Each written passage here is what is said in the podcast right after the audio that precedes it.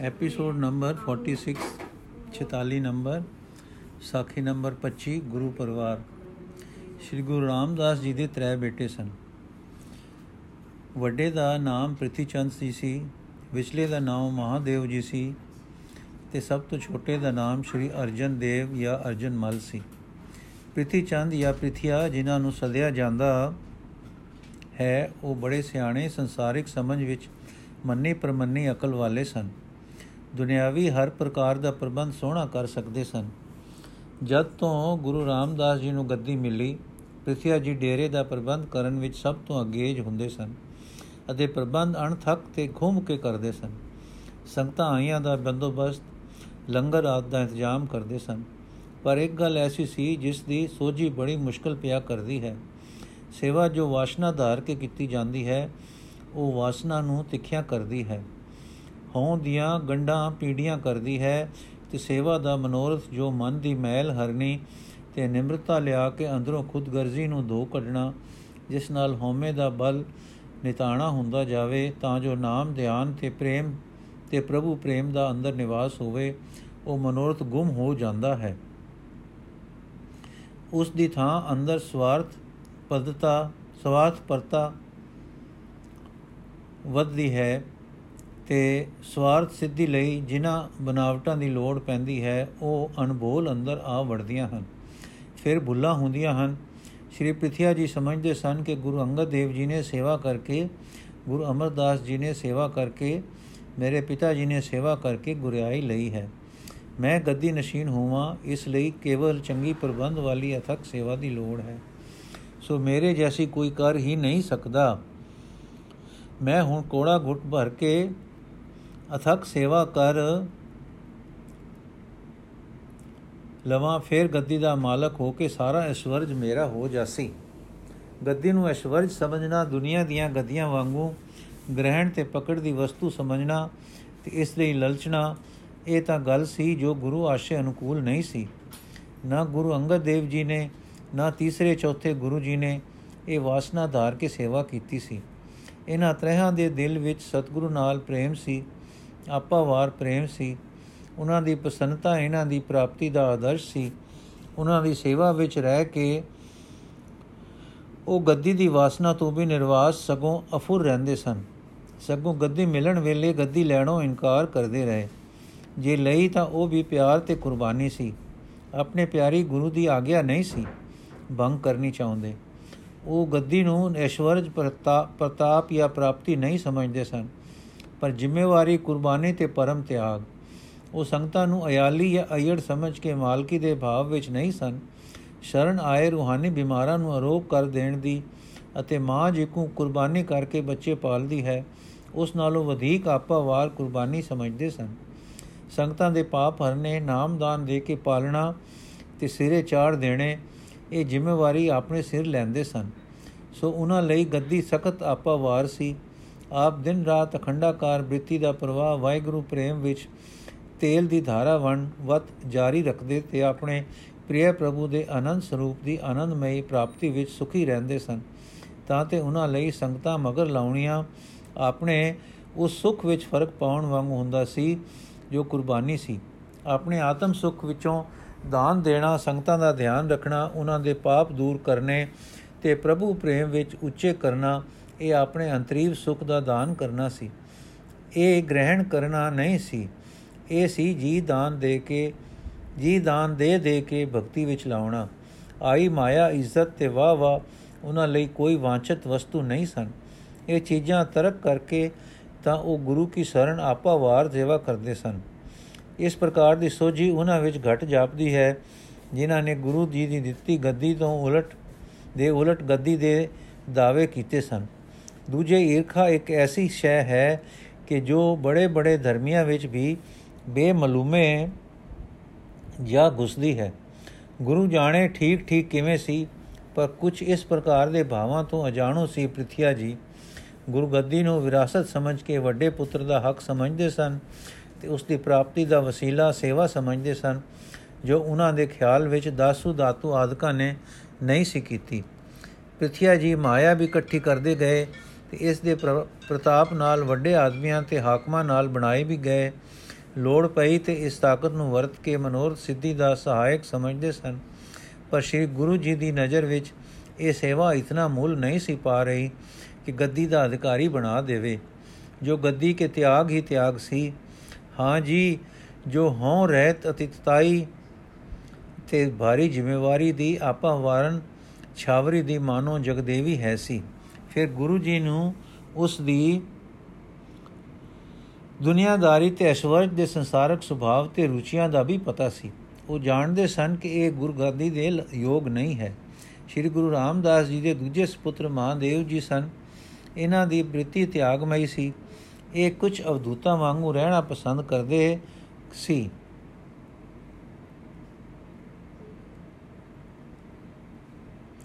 ਭਲੇ ਸੇ, ਖਾਲੀ ਸੇ, ਆਤਮ ਦ੍ਰਿਸ਼ਟੀ ਵਾਲੇ ਸੇ ਅਤੇ ਬੇਪਰਵਾਹ ਰਹਿੰਦੇ ਸੇ। ਉਹ ਰੁੱਖ ਤੇ ਤਾਂ ਤਿਖਿਆ ਨਹੀਂ ਸੀ, ਜੋ ਸੰਗਤਾਂ ਦੀ ਸੰਭਾਲ ਕਰੇ ਤੇ ਮਾਇਕ ਜਲ ਦੀਆਂ ਲਹਿਰ ਪਛਾੜਾਂ ਵਿੱਚ ਅਡੋਲ ਤੇ ਅਲੋਪ ਰਹਿ ਕੇ, ਰਹਿ ਸਕੇ। ਇਸ ਲਈ ਇਹ ਬੇਪਰਵਾਹੀ ਵਿੱਚ ਹੀ ਰਹਿੰਦੇ ਸਨ ਤੇ ਤਪੋ ਬ੍ਰਿਤੀ ਵਿੱਚ ਹੋਣ ਕਰਕੇ ਸੁਭਾਅ ਵਿੱਚ ਕੁਝ ਤੀਖਣਤਾ ਵਧੇਰੇ ਸੀ। ਤੀਸਰੇ ਸੁਪੁੱਤਰ ਸੇ ਸ੍ਰੀ ਅਰਜਨ ਦੇਵ ਜੀ। ਇਹਨਾਂ ਦੀ ਬ੍ਰਿਤੀ ਨਾਮ ਵਿੱਚ ਲੀਨ ਰਹਿੰਦੀ ਸੀ।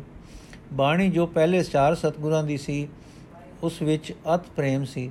ਬਚਪਨ ਤੋਂ ਲਗਨ ਸਿੱਖੀ ਭਾਵਨਾ ਵਾਲੀ ਸੀ। ਪਿਤਾ ਵਿੱਚ ਪਿਤਾ ਭਾਵਨਾ ਤੇ ਅਦਬ ਤੋਂ ਛੁੱਟ ਗੁਰੂ ਭਾਵਨਾ ਸੀ। ਉਹ ਭਾਵਨਾ ਅਨੰਨ ਸੀ ਤੇ ਪੂਰਮ ਪਰਮ ਪ੍ਰੇਮ ਵਾਲੀ ਸੀ। ਮਾਨੋ ਪੁੱਤਰ ਨਹੀਂ ਸਨ। ਗੁਰੂ ਅੰਗਦ ਦੇਵ ਜੀ ਵਾਂਗੂ ਨਾਨਕ ਪ੍ਰੇਮ ਵਿੱਚ ਪ੍ਰਵੇਦੇ ਪ੍ਰਵੇਦੇ ਹੋਏ ਪੂਰਨ ਸਿੱਖ ਸਨ। ਸ਼ਾਂਤ ਚਿਤ, ਸਤੋ ਗੁਣੀ ਸੁਭਾ, ਸਤੋ ਗੁਣੀ ਸੁਭਾ, ਨਾਮ ਵਿੱਚ ਲੀਨਤਾ, ਲਿਵ ਦੇ ਦਰਜੇ ਦੀ, ਆਤਮ ਤਤ ਦਰਸ਼ਤਾ ਦਰਸ਼ਤਾ ਕਮਾਲ ਦੀ।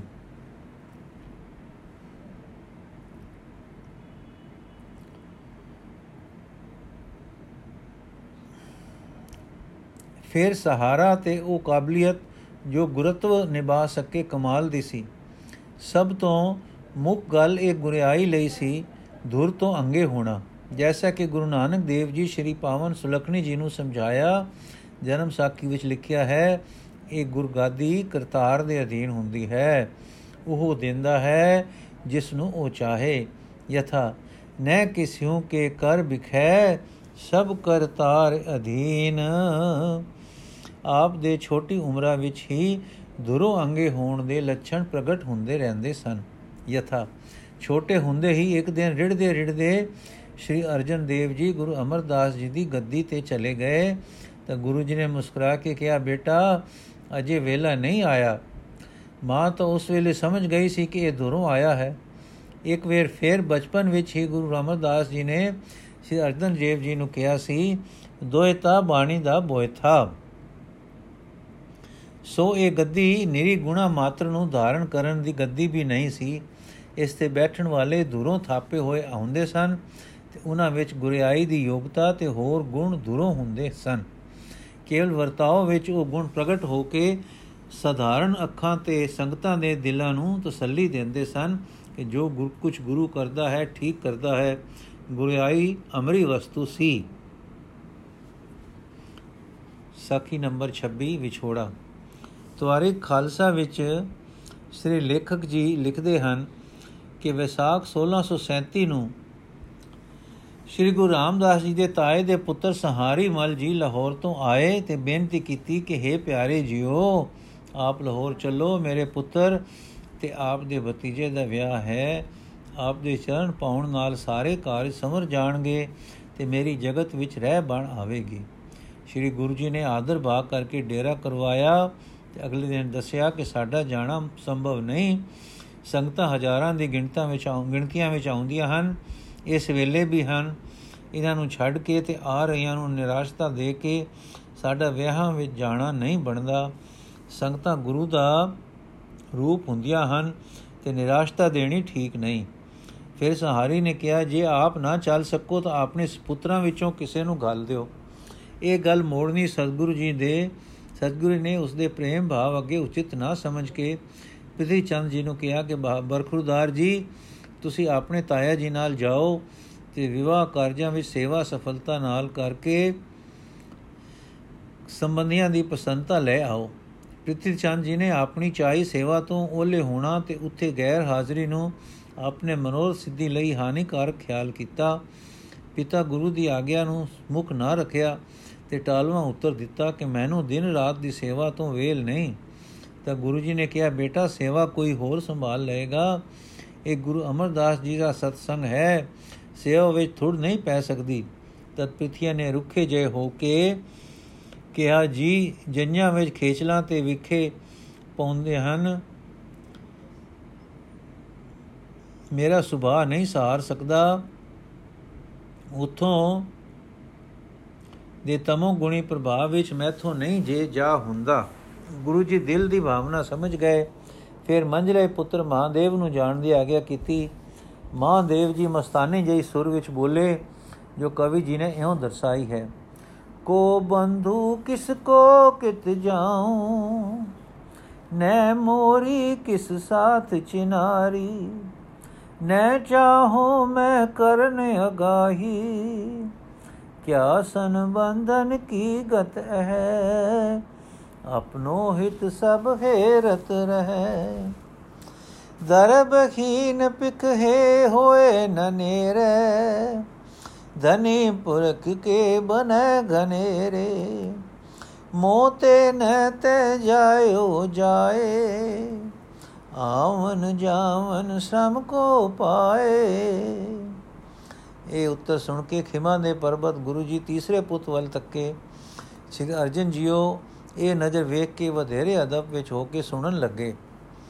ਆਪ ਨੇ ਫਰਮਾਇਆ, ਬੇਟਾ ਆਪਣੇ ਤਾਇਆ ਜੀ ਨਾਲ ਲਾਹੌਰ ਜਾਓ, ਇਹਨਾਂ ਦੇ ਉਤਸਵ ਵਿੱਚ ਸ਼ਾਮਲ ਹੋਵੋ, ਪ੍ਰਵਰਤੀ ਵਿੱਚ ਸਾਵਧਾਨ ਰਹੋ, ਕੁਝ ਚਿਰ ਇਹਨਾਂ ਦੇ ਗ੍ਰਹਿ ਰਹੋ, ਵਿਆਹ ਹੋ ਕੇ ਮੁੱਕੇ ਤੇ ਕੁਝ ਦਿਨ ਆਪ, ਮਗਰੋਂ ਆਪਣੀ ਧਰਮਸ਼ਾਲਾ ਜਾ ਟਿਕੋ, ਉੱਤੇ ਸਤਨਾਮ ਦਾ ਪ੍ਰਵਾਹ ਚਲਾਓ। ਦੁਖੀ, ਭੁੱਖੇ, ਦਰਦ ਹੰਝਾਣੇ ਦੀ ਦਾਰੀ ਕਰੋ, ਨਾ ਬਾਣੀ ਵਿੱਚ ਲਾ ਕੇ ਪਾਪ ਖੰਡੋ, ਜਦੋਂ ਫੇਰ ਸਦ ਭੇਜੀਏ ਆ ਜਾਣਾ, ਨਾ ਸੱਦੇ ਤੱਕ ਟਿਕੇ ਰਹਿਣਾ। ਇਹ ਆ ਗਿਆ ਸੁਣ ਕੇ ਆਪਨੇ ਸਤ ਬਚਨ ਕਹਿ ਕੇ ਮੱਥਾ ਟੇਕਿਆ, ਅਗਲੇ ਦਿਨ ਤਾਏ ਜੀ ਨਾਲ ਹਰੀ ਗੁਣ ਗਾਉਂਦੇ ਟੁਰ ਗਏ। ਜਦ ਵਿਆਹ ਚੋਪਾ ਨਾਲ ਹੋ ਚੁੱਕਾ ਤੇ ਸਹਾਰੀ ਜੀ ਨੇ ਮੁੜ ਜਾਣ ਦੀ ਆਗਿਆ ਦੇ ਦਿੱਤੀ, ਤਾਂ ਸ਼੍ਰੀ ਅਰਜਨ ਦੇਵ ਜੀ ਆਪਣੀ ਧਰਮਸ਼ਾਲਾ ਆ ਰਹੇ। ਇੱਥੇ ਨੇਤਾ ਪ੍ਰਤ ਦੀਵਾਨ ਸੱਜਣ, ਕਥਾ ਕੀਰਤਨ ਹੋਵੇ ਤੇ ਸ਼੍ਰੀ ਗੁਰੂ ਜੀ ਵਿੱਚ ਬੈਠ ਕੇ ਗੁਰਬਾਣੀ ਦੇ ਅਰਥਾਂ ਦੇ ਭਾਵ ਸਮਝਾਉਣ ਤੇ ਸਤਨਾਮ ਦਾ ਪ੍ਰਚਾਰ ਕਰਨ। ਇਸ ਤਰ੍ਹਾਂ ਕੁਝ ਸਮਾਂ ਬੀਤਿਆ, ਜਦ ਆਸ਼ਾ ਤੇ ਅੰਦਾਜ਼ੇ ਤੋਂ ਵੱਧ ਬੀਤ ਗਿਆ, ਸਮਾਂ ਤਾਂ ਗੁਰੂ ਆਗਿਆ ਨਾਲ ਵਿਛੜੇ ਸਿੱਖ ਤੇ ਸੁਪੁੱਤਰ ਜੀ ਵਿਛੋੜੇ ਦੀਆਂ ਕਸਕਾਂ ਪ੍ਰਤੀਤ ਕਰਕੇ ਉਦਾਸ ਹੋਣ ਲੱਗੇ। ਆਪ ਜੀ ਨੂੰ ਗੁਰੂ ਭਾਵਨਾ ਦਾ ਅਤੀ ਪ੍ਰੇਮ ਸੀ, ਵਿਛੋੜਾ ਹੁਣ ਦੁਖਦਾਈ ਭਾਸਦਾ ਸੀ, ਪ੍ਰੇਮ ਨਾਲ ਹਿਰਦਾ ਦਰਵਦਾ ਸੀ ਤੇ ਮਿਲਣ ਦੀ ਉਮੰਗ ਬੇਬਲ ਕਰਦੀ ਸੀ, ਯਥਾ, ਕਬ ਗਾਵਤ ਗਦ ਗਦ ਸੁਰ ਹੋਵਤ, ਪਿਤਾ ਪਰਮ ਪ੍ਰਿਯ ਨਿਕਟ ਨ ਜੋਵਤ। ਕਬ ਸੰਗਤ ਮੈਂ ਗੁਣ ਗੁਣ ਕਹਿ, ਗੁਰ ਗੁਣ ਕਹਿ, ਕਮਲ ਬਿਲੋਚਨ ਤੇ ਜਲ ਬਹਿ। ਇਸ ਤਰ੍ਹਾਂ ਚਿਰਕਾਲ ਬੀਤ ਗਿਆ। ਪੁੱਤਰ ਤੇ ਸਿੱਖ, ਸ੍ਰੀ ਅਰਜਨ, ਗੁਰੂ ਪ੍ਰੇਮ ਵਿੱਚ ਮਤੇ ਪਰ ਬਿਰਹੋਂ ਵਿੱਚ ਬੇਬਲ ਹਨ।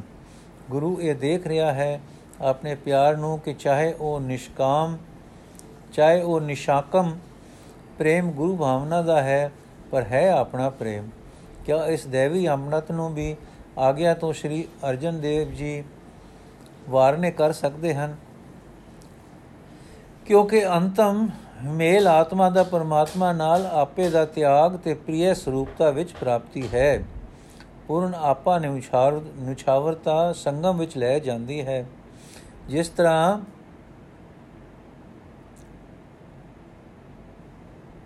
ਜਦ ਸਮਾਂ ਹੋਰ ਲੰਘਿਆ, ਇਸ ਤਰ੍ਹਾਂ ਜਦ ਸਮਾਂ ਹੋਰ ਲੰਘਿਆ ਤਾਂ ਸ਼੍ਰੀ ਅਰਜਨ ਦੇਵ ਜੀ ਨੇ ਇੱਕ ਪੱਤਰਕਾ ਧਰਨੀ ਮੁਨਾਸਬ ਸਮਝੀ ਕਿ ਜੇ ਆਗਿਆ ਦੇਣ ਤਾਂ ਜਾਵਾਂ, ਨਹੀਂ ਤਾਂ ਹੋਰ ਬਿਰੋ ਦਾ ਰੰਗ ਸਹਾਰਾ। ਬਹੁਤ ਵਿਚਾਰ ਤੇ ਅਨੇਕ ਵਾਰ ਦੀ ਸੰਗ ਵਾਲੀ ਸੋਚ ਤੇ ਮਗਰੋਂ ਆਪ ਜੀ ਨੇ ਇਹ ਪੱਤਰਿਕਾ ਲਿਖੀ, ਮੇਰਾ ਮਨ ਲੋਚੈ ਗੁਰ ਦਰਸ਼ਨ ਤਾਈ ਬਿਲਪ ਕਰੈ ਚਾਤਰਕ ਕੀ ਨਿਆਏ? ਤ੍ਰਿਖਾ ਨ ਉਤਰੈ ਸਾਤ ਨ ਆਵੇ। ਬਿਨ ਦਰਸ਼ਨ ਸੰਤ ਪਿਆਰੇ ਜਿਉ। ਹਉ ਗੋਲੀ ਜਿਉ ਗੋਲ ਘੁਮਾਈ ਗੁਰ ਦਰਸ਼ਨ ਸੰਤ ਪਿਆਰੇ ਜਿਉ। ਰਹਾਓ ਇਹ ਪੱਤਰਕਾ ਲੈ ਕੇ ਜਦ ਦਾਸ ਪਹੁੰਚਾ ਤਾਂ ਪਿਥਿਆ ਜੀ ਅੱਗੋਂ ਮਿਲ ਪਏ। ਉਹਨਾਂ ਨੇ ਪੱਤਰਕਾ ਲੈ ਲਈ। ਤੇ ਅਗਲੇ ਦਿਨ ਉਸ ਦਾਸ ਨੂੰ ਕਿਹਾ, ਜੀ ਕਿ ਗੁਰੂ ਅਰਜਨ, ਗੁਰੂ ਜੀ ਅਰਜਨ ਮਲ ਤੇ ਖੁਸ਼ੀ ਕਰਦੇ ਹਨ ਤੇ ਫਰਮਾਉਂਦੇ ਹਨ ਕਿ ਕੁਝ ਦਿਨ ਹੋਰ ਲਾਹੌਰ ਠਹਿਰੋ। ਇਹ ਉੱਤਰ ਜਦ ਲੈ ਕੇ ਦਾਸ ਪਹੁੰਚਾ ਤਾਂ ਆਪ ਜੀ ਆਗਿਆ ਵਿੱਚ ਟਿਕੇ ਰਹੇ, ਪਰ ਪਿਆਰ ਦੀ ਖਿੱਚ ਜਿਉਂ-ਜਿਉਂ ਵਧ, ਵਿਥ ਵਧੇ, ਵਧਦੀ ਹੈ। ਆਪ ਜੀ ਹੋਰ ਵਿਰਾਗ ਵਿੱਚ ਰਹਿਣ ਲੱਗ ਪਏ। ਫਿਰ ਇੱਕ ਹੋਰ ਪੱਤਰਕਾ ਲਿਖੀ, ਜਿਸ ਵਿੱਚ ਪ੍ਰੇਮ ਦੇ ਹੀ ਭਾਵ ਸਨ ਅੱਗੇ ਵਾਂਗੂ। ਤੇਰਾ ਮੁਖ ਸੁਹਾਵਾ ਜਿਉ ਸਹਿਜ ਧੁਨ ਬਾਣੀ।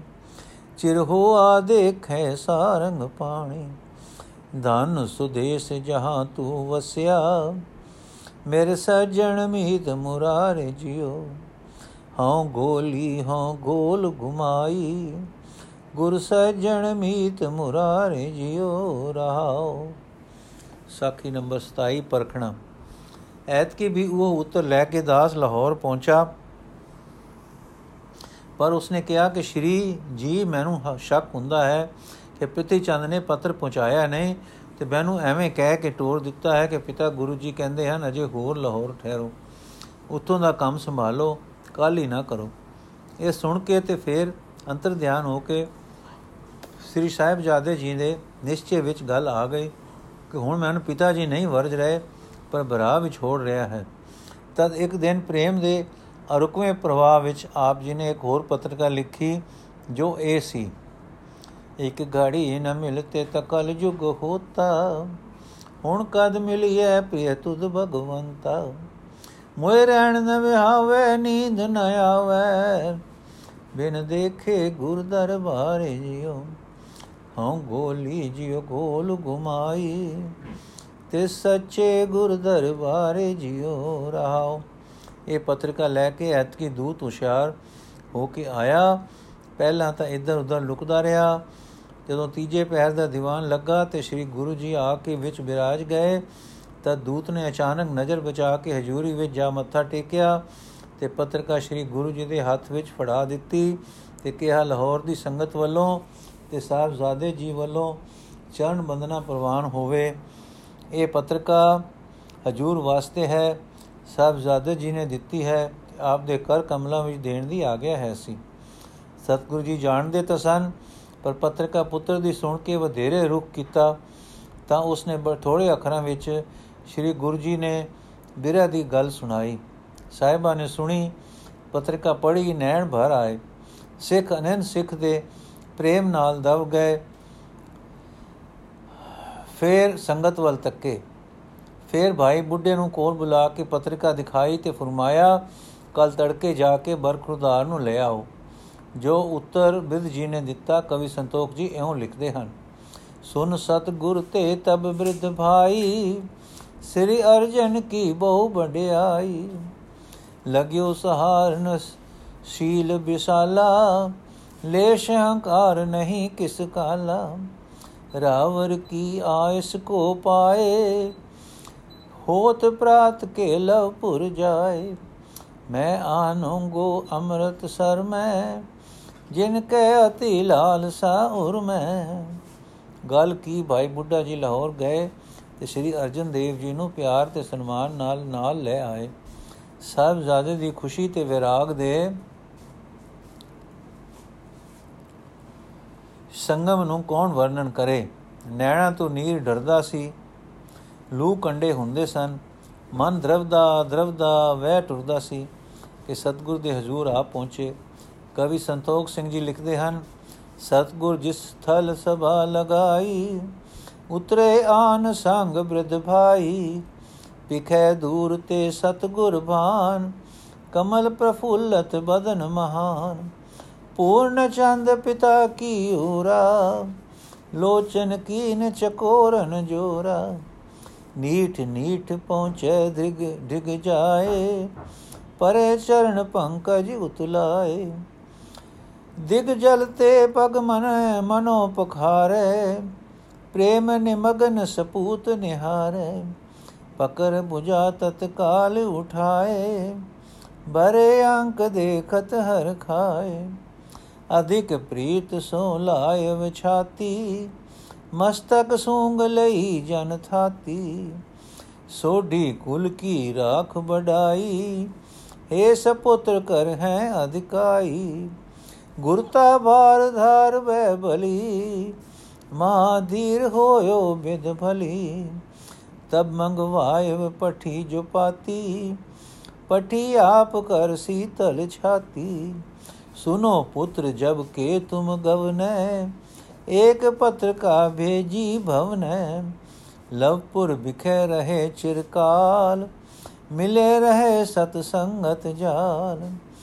ਅਪਰ ਪਤਰ ਕਾ ਕਿਉ ਨ ਪਠਾਈ, ਲਿਖਨ ਬਿਖੈ ਮਤ ਚਤ ਚਤੁਰਾਈ।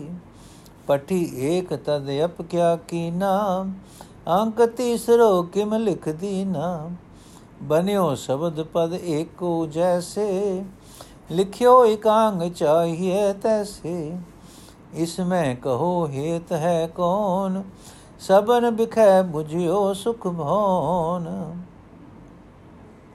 ਤਬ ਸਾਹਿਬਜ਼ਾਦੇ ਜੀ ਬੋਲੇ, ਸ੍ਰੀ ਗੁਰੂ ਜੀਓ, ਮੈਂ ਅੱਗੇ ਦੋ ਇਹੋ ਜਿਹੇ ਪਦੇ ਦੀਆਂ ਪਤਰਿਕਾਂ ਗੱਲ ਚੁੱਕਾ ਹਾਂ। ਇਹ ਤੀਸਰੀ ਹੈ, ਇਸ ਕਰਕੇ ਅੰਕ 3 ਦਿੱਤਾ ਹੈ। ਗੁਰੂ ਜੀ ਬੋਲੇ, ਦੋ ਤਾਂ ਮੇਰੇ ਪਾਸ ਨਹੀਂ ਪਹੁੰਚੀਆਂ ਬੱਚਾ। ਕੇ ਸਾਥ ਗਲੀਆਂ ਸਾਨੇ? ਲਿਆਉਣ ਵਾਲਾ ਸਿੱਖ ਪਾਸ ਹੀ ਬੈਠਾ ਸੀ। ਹੱਥ ਬੰਨ ਕੇ ਕਹਿਣ ਲੱਗਾ, ਜੀ, ਮੈਂ ਲਿਆਇਆ ਸਾਂ ਤੇ ਉਹ ਦੋਵੇਂ ਵੱਡੇ ਸਾਹਿਬਜ਼ਾਦੇ ਪ੍ਰਿਥੀ ਚੰਦ ਜੀ ਨੇ ਮੈਥੋਂ ਲਈਆਂ ਸਨ ਤੇ ਮੈਨੂੰ ਕਿਹਾ ਸੀ ਕਿ ਪਹੁੰਚਾ ਦਿੱਤੀਆਂ ਹਨ ਤੇ ਆਪ ਵੱਲੋਂ ਸੰਦੇਸ਼ਾ ਵੀ ਛੋਟੇ ਸਾਹਿਬਜ਼ਾਦੇ ਲਈ ਦਿੱਤਾ ਸੀ, ਜੋ ਮੈਂ ਜ਼ੁਬਾਨੀ ਅਰਜ਼ ਕੀਤਾ ਸੀ।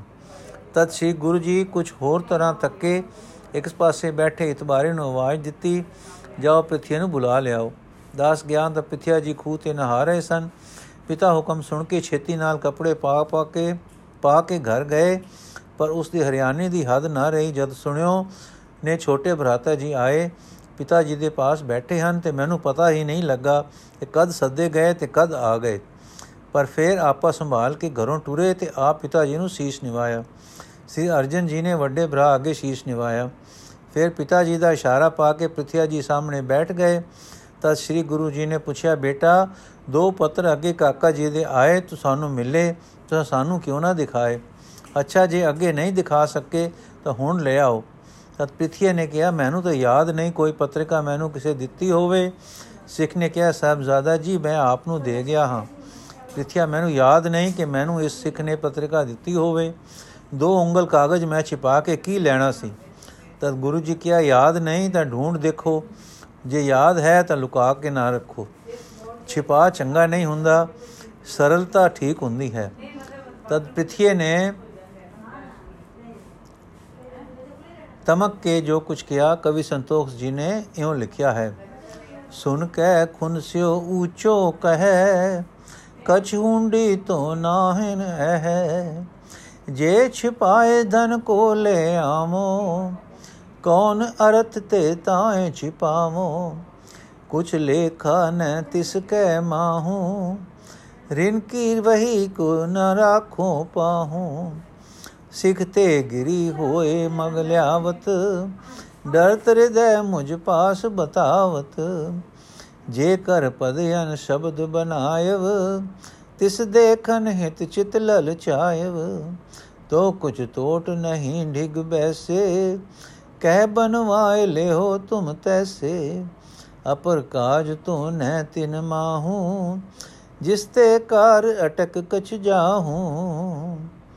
ਇਹ ਸੁਣ ਕੇ ਸ੍ਰੀ ਗੁਰੂ ਜੀ ਨੇ ਇੱਕ ਦਾਸ ਨੂੰ ਕੰਨ ਵਿੱਚ ਕਿਹਾ ਕਿ ਪਿੱਛੇ ਦੇ ਘਰ ਜਾਓ, ਉਸ ਦਾ ਪਹਿਨਣ ਵਾਲਾ ਜਾਮਾ ਜੋ ਰੋਜ਼ ਕੱਪੜਿਆਂ ਦੇ ਉੱਪਰ ਪਹਿਨਦਾ ਹੈ, ਮੰਗ ਕੇ ਲੈ ਆਓ। ਬੀਬੀ ਨੂੰ ਸਾਡੀ ਵੱਲੋਂ ਕਹਿਣਾ ਕਿ ਅਸਾਂ ਨੇ ਮੰਗਿਆ ਹੈ। ਜਦ ਜਾਮਾ ਗੁਰੂ ਜੀ ਪਾਸ ਗਿਆ, ਪਾਸ ਲਿਆ ਕੇ, ਲਿਆ, ਦਾਸ ਨੇ ਧਰਿਆ ਗੁਰੂ ਜੀ ਨੇ ਪਿੱਛੇ ਨੂੰ ਕਿਹਾ, ਲੈ ਹੁਣ ਆਪਦੇ ਹੱਥੀਂ ਆਪਣਾ ਜਾਮਾ ਫੋਲ, ਦੇਖ ਇਸ ਵਿੱਚ ਚਿੱਠੀ ਹੈ ਕਿ ਨਾ? ਲਾਜ ਭਰੇ ਪਰ ਮੁਸ਼ਕਲ ਵਿੱਚ ਫਸੇ ਨੇ, ਜੇਬ ਵਿੱਚੋਂ ਕਾਗਜ਼ ਕੱਢੇ ਤੇ ਉਹਨਾਂ ਕਾਗਜ਼ਾਂ ਵਿੱਚੋਂ ਦੋਵੇਂ ਚਿੱਠੀਆਂ ਨਿਕਲ ਪਈਆਂ। ਉਸ ਦੇ ਹੱਥੋਂ ਫੜ ਕੇ ਸ੍ਰੀ ਗੁਰੂ ਜੀ ਨੇ ਵਾਚੀਆਂ ਤੇ ਉਸ ਵੱਲ ਮੂੰਹ ਫੇਰ ਕੇ ਬੋਲੇ, ਪ੍ਰਿਥਿਆ, ਇਹੋ ਸ਼ੁਭ ਆਚਰਣ ਹੈ ਜਿਸ ਪਰ ਗੱਦੀ ਦੇ ਸੁਪਨ ਲੈਂਦਾ ਰਿਹਾ ਹੈ। ਇਸ ਮਾੜੇ ਕਰਤੱਵਯ ਦੇ ਪਿੱਛੇ ਸਵਾਰਥ ਪਰਤਾ ਹੈ। ਉਸ ਦੇ ਪਿੱਛੇ ਵਾਸ਼ਨਾ ਤ੍ਰਿਸ਼ਨਾ ਦੀ ਭੀੜ ਭਾੜ ਹੈ, ਜਿਸ ਦੀ ਤਹਿ ਵਿੱਚ ਹਉ ਹਉ ਮੈਂ ਮੈਂ ਠਾਠਾ ਮਾਰ ਰਹੀ ਹੈ। ਇਹ ਗ੍ਰਹਿਣ ਮਾਰਗ ਮਾਰਗ ਹੈ। ਬਹੁਤ ਨੀਵੀਂ ਕਿਸਮ ਦਾ ਗ੍ਰਹਿਣ ਮਾਰਗ ਹੈ। ਗੁਰਿਆਈ ਤਿਆਗ ਮਾਰਗ ਦੀ ਸ਼ੈ ਹੈ। ਇਸ ਪਦ ਦੇ ਲਾਇਕ ਤੂੰ ਨਹੀਂ ਸਹਿ, ਨਾ ਹੈ। ਤੂੰ ਆਪ ਸਾਬਤ ਕਰਕੇ ਸੰਗਤ ਨੂੰ ਦਿਖਾ ਦਿੱਤਾ ਹੈ। ਤੂੰ ਭਇਓ ਨਲਾਇਕ ਗੁਰ ਕੁਲ ਮਈਆ। ਹਾਂ ਸੰਗਤ ਜੀ ਨਹੀਂ ਊਚ ਪਦ ਇਸਕੇ ਭਾਗਾ। ਇਹ ਕਹਿ ਕੇ ਗੁਰੂ ਜੀ ਫਿਰ ਚੁੱਪ ਹੋ ਗਏ। ਤਦ ਭਾਈ ਬੁੱਢਾ ਜੀ ਨੇ ਉੱਠ ਕੇ ਸਾਰੀ ਸੰਗਤ ਨੂੰ ਸਾਰਾ ਹਾਲ ਮੁੱਢ ਤੋਂ ਸੁਣਾਇਆ। ਸਾਰੀ ਸੰਗਤ ਉਂਗਲਾਂ ਮੂੰਹ ਵਿੱਚ ਪਾ ਪਾ ਟੁੱਕਣ ਲੱਗ ਪਈ ਕਿ ਗੁਰੂ ਦਾ ਪੁੱਤਰ ਹੋ ਕੇ ਇੰਨਾ ਇਤਬਾਰੀ ਤੇ ਮੁਖੀਆ ਬਣ ਕੇ ਐਡਾ ਕੁਕਰਮ ਕੀਤਾ ਤੇ ਸੱਚ ਦੇ ਮੰਡਲਾਂ ਵਿੱਚ ਝੂਠ ਬੋਲੇ ਤੇ ਪਿਤਾ ਗੁਰੂ ਜੀ ਦੇ ਰੋਬਰੂ ਝੂਠ ਮਾਰੇ। ਫਿਰ ਭਾਈ ਬੁੱਢਾ ਜੀ ਨੇ ਦੋ ਚਿੱਠੀਆਂ ਜੋ ਪ੍ਰਿਥਿਆ ਜੀ ਨੇ ਛਪਾਈਆਂ ਸਨ ਸੁਣਾਈਆਂ ਤੇ ਫਿਰ ਤੀਸਰੀ ਸੁਣਾਈ। ਇਸ ਰਚਨਾ ਨੂੰ ਸੁਣ ਕੇ ਸੰਗਤ ਵਿੱਚ ਧਨ ਸ਼੍ਰੀ ਅਰਜਨ, ਧਨ ਸ਼੍ਰੀ ਅਰਜਨ ਹੋਈ। ਪ੍ਰਿਥਿਆ ਚੰਦ ਪਹਿਲੇ ਤਾਂ ਚਪੜ ਚਪੜ ਕਰਦਾ ਰਿਹਾ ਸੀ, ਪਰ ਹੁਣ ਸ਼ਰਮਿੰਦਾ ਹੋਇਆ, ਮਹਿਲੇ ਮੁਖ ਹੋ ਗਿਆ। ਜੈਸੇ ਕਿ ਲਿਖਿਆ ਹੈ, ਅਨੁਜ ਬੜਾਈ ਸੁਨ ਦੁਖ ਪਾਵਤ ਜਰਤ ਰਿਦਾ ਕਛ ਬਸ ਨ ਬਸਾਵਤ, ਛਲ ਬਲ ਕਰ ਚਾਹਤ ਗੁਰ ਆਈ ਪੁਨ ਪਿਤ ਕੀ ਨੈ ਸੇਵ ਕਮਾਈ? ਕਰ ਅਹੰਕਾਰ ਨ ਕਬ ਬਚ ਮਾਨਾ, ਧਨ ਕੋ ਸੰਬਤ ਰਿਓ ਮਹਾਨਾ। ਜਗ ਵਿਵਹਾਰਨ ਮੈਂ ਚਤੁਰਾਈ, ਇਕ ਵੀ ਗੁਣ ਨ ਲੈ ਗੁਰ ਆਈ। ਇਮ ਪ੍ਰਿਥਿਆ ਬੈਠਿਓ ਮੁਰਝਾਈ, ਪੁਨ ਬੂਢੇ ਸੰਗ ਗੁਰੂ ਅਲਾਈ। ਸ੍ਰੀ ਨਾਨਕ ਕੇ ਤੁਮ ਬਹੁ ਪਿਆਰੇ ਗੁਰੂ ਅੰਗ ਸ੍ਰੀ ਅਮਰ ਨਿਹਾਰੇ, ਗੁਰੂ ਤਾ ਅਜਰ ਜਰਨ ਓ ਮਾਹੀ, ਸ੍ਰੀ ਅਰਜਨ ਅਬ ਭਇਓ ਕੇ ਨਾਹੀ, ਜੇ ਕੋ ਤੁਮੋ ਸੁਹਾਵਤ ਆਛੇ, ਇਸੇ ਬਿਠਾਵੇ ਹਮ ਹਮ ਨਿਜ ਪਾਛੇ। ਗੁਰਤਾ ਉਚਿਤ ਸੋ ਔਰ ਨ ਕੋਈ, ਏ ਸਮ ਗੁਣ ਏ ਕਹੋ ਕਿਸ ਮੈਂ ਹੋਈ। ਤੁਮ ਸੰਮਤ ਹੋਏ ਚਾਮਤ ਕਰਿਓ ਕਹੋ ਸਾਚ ਜਿਮ ਉਰ ਮੈਂ ਧਰਿਓ ਸੁਨ ਬੁੱਢੇ ਕਰ ਜੋਰ ਉਚਾਰਾ ਏ ਸੇਵਕ ਕੀ ਵਸਤੇ ਉਦਾਰਾ ਅਜਰ ਜਰਨ ਆਦਿਕ ਗੁਣ ਹੋਏ ਇਸਕੇ ਲਾਇਕ ਜਾਨੋ ਸੋਏ ਸਿਰ ਅਰਜਨ ਮੈਂ ਪਰਖੇ ਸਾਰੇ ਤੁਮ ਤੇ ਅਪਰ ਸੁਮਤ ਕਿਉ ਧਾਰੇ ਇਨ ਸਮ ਸੇਵਕ ਅਪਰ ਨਬੀਓ ਜਿਮ ਆਇਸ ਮੈਂ ਵਾਸਾ ਕੀਓ ਇਨ ਸਮ ਸੇਵਕ ਅਪਰ ਨਬੀਓ ਜਿਸ ਆਇਸ ਮੈਂ ਵਾਸਾ ਕੀਓ। ਵਾਹਿਗੁਰੂ ਜੀ ਕਾ ਖਾਲਸਾ